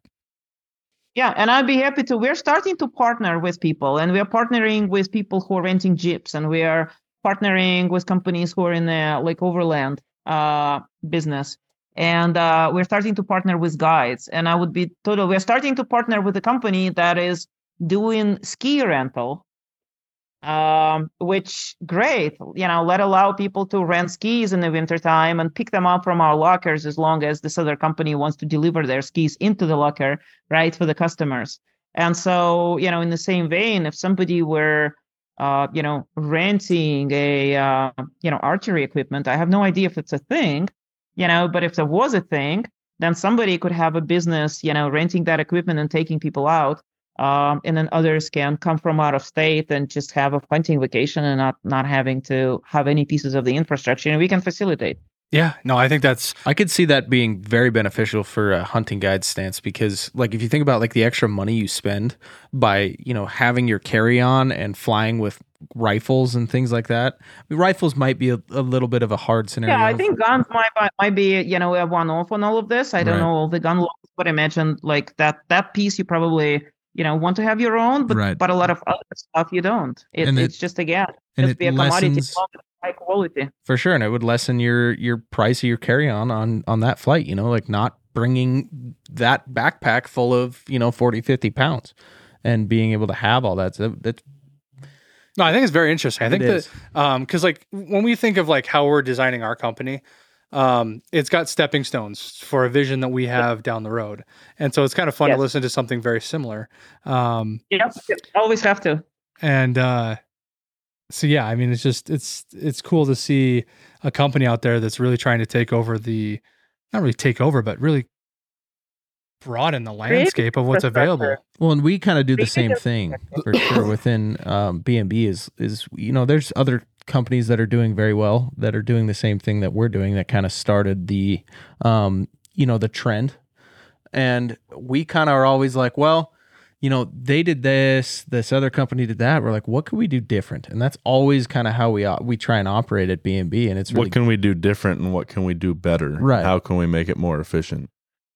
yeah and maybe off the record victoria will share our, our end goal uh Yeah, I'd vision love for to. this for this because it's actually very uh different than what most would people would think but um Yes. yeah so with, with that being said is there anything else with right on trek or anything that you want to say before we dive in this is kind of just a fun thing we do at the end where we get to kind of just go around the room and ask you questions um, that might not be super per, not not unprofessional but like you know i might ask you. I might ask you, Yeah. um, like what trip or you know, I- I'll just start it right now. If you're if you uh if you have nothing else to say uh about right on trek for yourself. ask me, ask me about about some of the other hobbies. Uh, you know, while you're at it, I'll, I'll I'll gladly talk about some other stuff that has nothing to do with right on trek or uh or outdoors. Okay, well let's get it. Fire. Let's get it going then. My first question for you is: Do you have a trip plan this year that you are more looking most looking forward to in 2023? Um, I had several trip plans. I don't know how many of them I'll be able to do because, um, unfortunately, my mom sort of uh, got uh, uh, her health de- deteriorated, and I'm now somewhat worried about going off for for a long time off the grid. I was supposed to be in Patagonia in, in January, and I ended up scraping that. Um, there's a hope of going to back to Alaska for a week or so in August. I I really hope it it it holds. Yeah, that sounds great. I'm sorry to hear about your mom, but um, Alaska is something that we've been talking about too. That Oh, sounds yeah. like a Oh, good yeah. time. So I guess my question would be out of all of the trips that you've done, do you have a single favorite that just resonated with you like, yeah, this was this was the trip? Uh, um, different trips for different reasons, but I could tell you the most magical moment that have that ever happened to me in the in the mountains. Um, and this was two summers ago in uh, Brooks Range in uh, in uh, Gates of the Arctic National Park. Um, a group of I think seven or eight of us uh, were tracking for a for a week and it was the day before last one. We were in some remote canyon, um, uh, following the river, And all of a sudden, it's it's kind of a narrow canyon. Very much in Alaska, you often you'll find the canyon. There's a river and then two mountain ranges, and you're trying to navigate that canyon. And it's fairly narrow. And at some point in time, we see this big rock in the middle of the canyon. And all of a sudden, on that rock, we see a giant white wolf. Hmm. Uh, like one wolf, large, big, just completely white, staying there and looking at us. And of course, we froze and uh, Wolf froze. And then Wolf starting to make, you know, kind of a very iconic noises, howling. And the next thing that we see is pups, little pups crawling all over that stone. Um, and half of them were gray and half of them were white. We could see that. And we figured out that it was a that was a mother uh, and it was a den. And uh, you know, she kind of got her brood into the den. Then she turned around and barked at us. uh, and I've never even known that wolves can bark. Um, and and I went later researching. It was kind of a fascinating. I, I never heard of, of that, but she was clearly telling us to, to stay away. And right at that moment, a rainbow came out, and it kind of encircled this white, white, white wolf. So we're standing there in the middle of absolute nowhere, you know, looking at a giant white wolf talking to us in the center of a rainbow. I mean, if that's not a fairy tale, I just don't know what is. No, that is a beautiful setting. I listening can, that yeah, story. I- that's a beautiful Wow. setting. I, I could, I've experienced similar things in the outdoors, but yeah, that's that's amazing. What do you got, Sean? Jeez. Um, do you have? So you've obviously done um several several different s- types of backpacking trips. Do you have somewhat when you're preliminary planning for these? Is there like a mild distance, um, an elevation change, things like that that you stay away from, or is it all pretty consistent?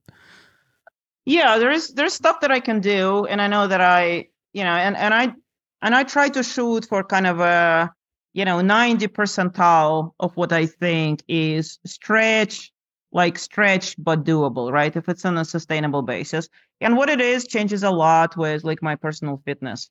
Um, like right now, it's nowhere near where I wish it were because it was just, uh, you know, any and and from COVID, like a lot of things have have done downhill, I've and I've done a lot less than, than I wish I did. Uh, looking for for ways to kind of get back, but you know, in a, in a, in a peak shape, things were getting you know better and better and better, so I could do more and more and more. So yeah, like depending on when where I am and what the terrain is and what the elevation is and what the weight back is, I will be looking at yeah maybe maybe it's a 15 miles, maybe it's 17 miles, maybe a day, maybe, maybe in some cases you know 20 uh yeah so i'll i'll be looking at the at the blend of the things. I, I like to move fast. I'd like to do maximum amount of distance in the shortest amount of time so depending on yeah like physical shape and the complexity of the terrain i'll, I'll try to pick. You know as ambitious of the of the itinerary as i can pull off but it also has to be safe. So i spend a lot of time uh, thinking about contingencies. I had enough accidents in the mountains uh, where I know very well that if I'm planning expedition in a mountain range, I need to know what emergency exits are. I need to know where the nearest hospital is. I need to know what the evacuation routes are and whatnot. I think things happen in the backcountry. For sure, and I don't think a lot of people um, take uh, notice to those small details that are well, they're not small details, but in a sense they are to your trip, but they are very important. Um, I feel like a lot of people can lack on that. Absolutely, I think that. Oh, I um, did a lot of, uh, you know, as my confidence grew, so did the desire for more maybe intense or exotic trips. And sometimes I could find uh, companions, and sometimes I couldn't. So I've done a lot of solo trips over the years, and I and I like it.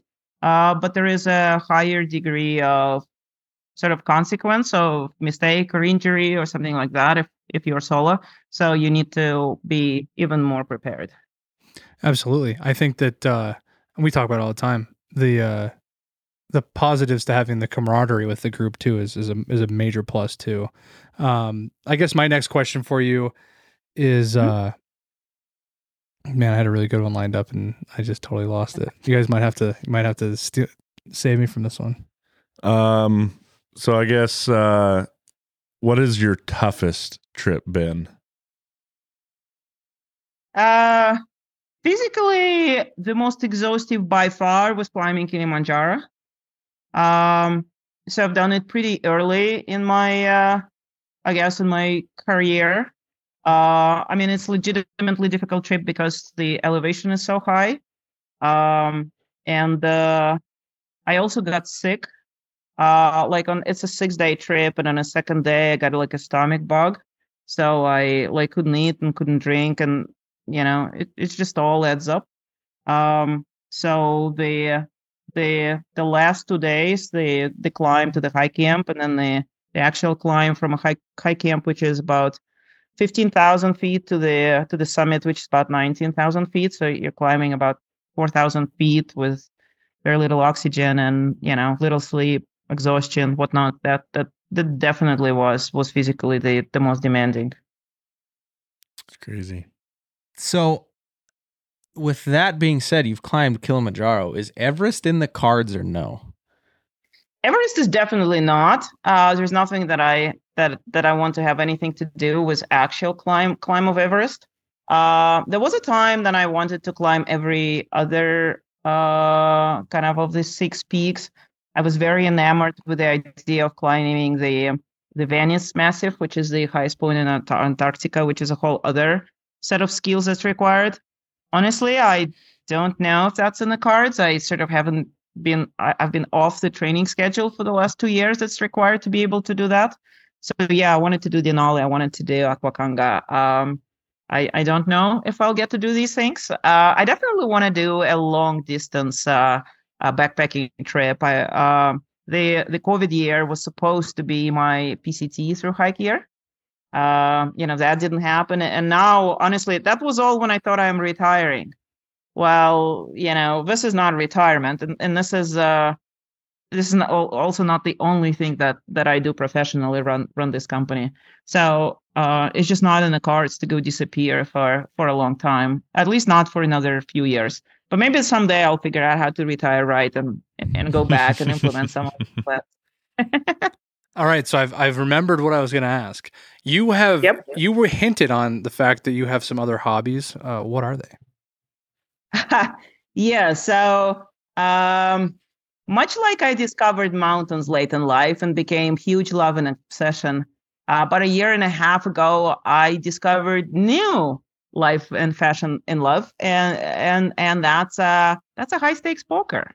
Okay, Oh, wow. that wasn't all right. Yeah. That's, So yeah, I've sort of discovered that whole world of competitive tournament poker, and I've got uh, you know completely in love with this. I've uh, I've since been learning the game. I have to say that competes with my outdoors time too, unfortunately, uh, because uh, you know poker tournaments are intense. They go over a long period of time, um, and uh, yeah, I have been doing that, uh, and uh, it's it's become a big thing. I, I think as of today, I'm number one. Uh, I'm number one female in the world in poker.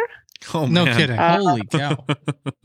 Yeah, at, at least for the time being. Um, you know, in the you know in, in, in 2023 standing, but the year obviously just started. You know, somewhere in the top hundred with with men, and and the goal is to obviously go go, go keep going and and and hopefully you know compete. Uh, you know, with the best of them for the you know for the highest of stakes. Wow, that was a that was a fact that I didn't I- didn't even yeah. think was going to happen. I couldn't even have. I couldn't even have. You know, That's thought that awesome. That is incredible. Wow. You may be the most interesting person we've had on this podcast. Wow.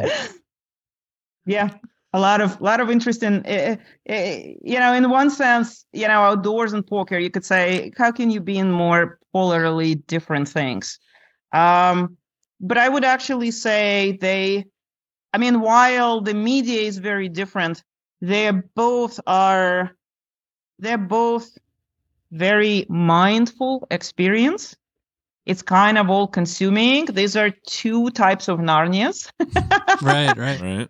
is you know or, or or maybe outdoors is narnia for me and and poker is kind of a kind of a hogwarts harry potter land uh full of wizards right and you you know wave your magic wand and you try to outsmart other wizards um but they're both super magical experiences they kind of take you from the real life in the realm of this incredibly magical you know different life it's both are ambitious and uh uh, require different skills. They absorb you completely. They're to me very mindful, you know, activities, and uh, they're both just incredible fun. Yeah, that's awesome. Rams, you got any? You guys got anything else? lined I, up? I think I'm all questioned out. I am. That was Sean? uh, Well, not only. So, are you doing like uh, World Series of Poker then? Like, yeah, that- absolutely. Oh, that's yeah, so cool. I, I I hope so. I just came from Paris. I got to win a big tournament there. That was exciting. Um, yeah, I, I still hope that in the summertime I get to go play. I'll play in World Series of Poker, and then there's a big tournament in Barcelona, and uh, I'd love to figure out how to do maybe Swiss Alp trip. Uh, right, with with some backpacking, uh, you know, and combine it with with poker trip. I don't know how that will work out, but uh, I'm cooking some ideas. wow. Heck yeah. I will definitely be watching. Yeah, I know. I'd be like, wow. of Poker. Hey, it's Victoria on TV. I've Um, been on a few televised final tables, so yeah, you you keep watching. yeah, well, definitely. now I know- see we're gonna probably be on the YouTube after this, looking up. Uh, Yeah. yeah, no kidding. I mean, you can't have a hunting camp without having poker at it. So I mean, That's that's, true. something we define Absolutely. interesting. Yeah, there too. you go. Right, it's not cold Texas Hold'em for nothing. Yeah, Yeah. that's right. um, I mean, I think that I think that that's a perfect way to to finish this up. I think that this has been qu- quite honestly one of my favorite top top phenomenal. five Yeah. easily Oh, yeah. For sure. interviews that we've ever had. Uh, Victoria, thank you for coming Thank on. you so much for having me. yeah, of yeah, my pleasure. Thank you. Is there Hope to anything? Stay in touch. Is there anything uh, we could plug for you? I mean, obviously, uh, your website is it rightontrek.com? Yeah, check out rightontrek.com, biomeals, triomeals. Look, we we now have a crazy sales. We are we are liquidating all the 2022 meals inventory so we can create space for 2023. It's the same things, just the packaging slightly changed. Uh, so it's just an incredible deal. Uh, you know, give it a try. You you might discover, you know, your your your new favorite way to to eat. Uh, definitely. And then if you're planning any sort of uh, active adventure, active vacation in northern Montana, uh, please stop by the edge. You know, check this out. Uh, give us a holler. You know, say hello. And then uh, definitely check out. In two months, we'll be releasing Wilderness Studio. It's going to be completely free. I needed to say that our plan is to give all of our software software for free. Um, so yeah, check it out and see if you get inspired to go do some fun things. Awesome. Thank you so much. We'll have everything that she just spoke about linked in the bio below. Um, for now, I think we're going to end it here. Victoria, we'll, we'll speak to you, to you a little bit more when we're done here. Um, but for as far as the podcast goes, uh, everybody check out. Um, right on trek. we're no, well, no, no. I'm trying to think. what We're we're we're, uh, we're got so many BMB stuff going on. Maybe I'll just talk about it. We're gonna um, we're gonna talk about it in a little bit afterwards. How does that sound? Yeah. yeah. We'll talk about our stuff later. Thank you, Victoria. Check out Right on Trek. Um, and as always, we'll catch you on the next one. See ya. Later. Thanks for listening to another episode of Bull Mountain Brothers. Hey, if you're looking for more Bull Mountain Brothers, be sure to follow us on TikTok and Instagram at Bull underscore Mountain underscore Brothers and Facebook and YouTube at Bull Mountain Brothers. Also, don't forget to check out our BMB store at bullmountainbrothers.com where you can find some super sweet deals on some seasonal merchandise and outdoor gear.